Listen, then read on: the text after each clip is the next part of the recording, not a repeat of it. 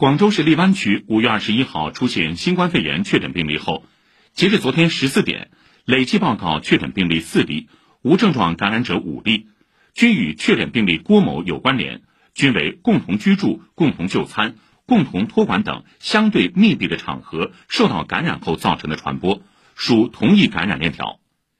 另外，昨天下午，安徽合肥市肥西县确诊病例李某某治愈出院。出院后，他将继续留在隔离点进行医学观察。二十七岁的女子李某某是十三号被通报为确诊病例的。在安徽、辽宁本轮疫情中，李某某的行踪与病情成为舆论关注焦点。经过多地的流行病学调查，他在近半个月的时间里与安徽、辽宁多名确诊病例及无症状感染者均有关联。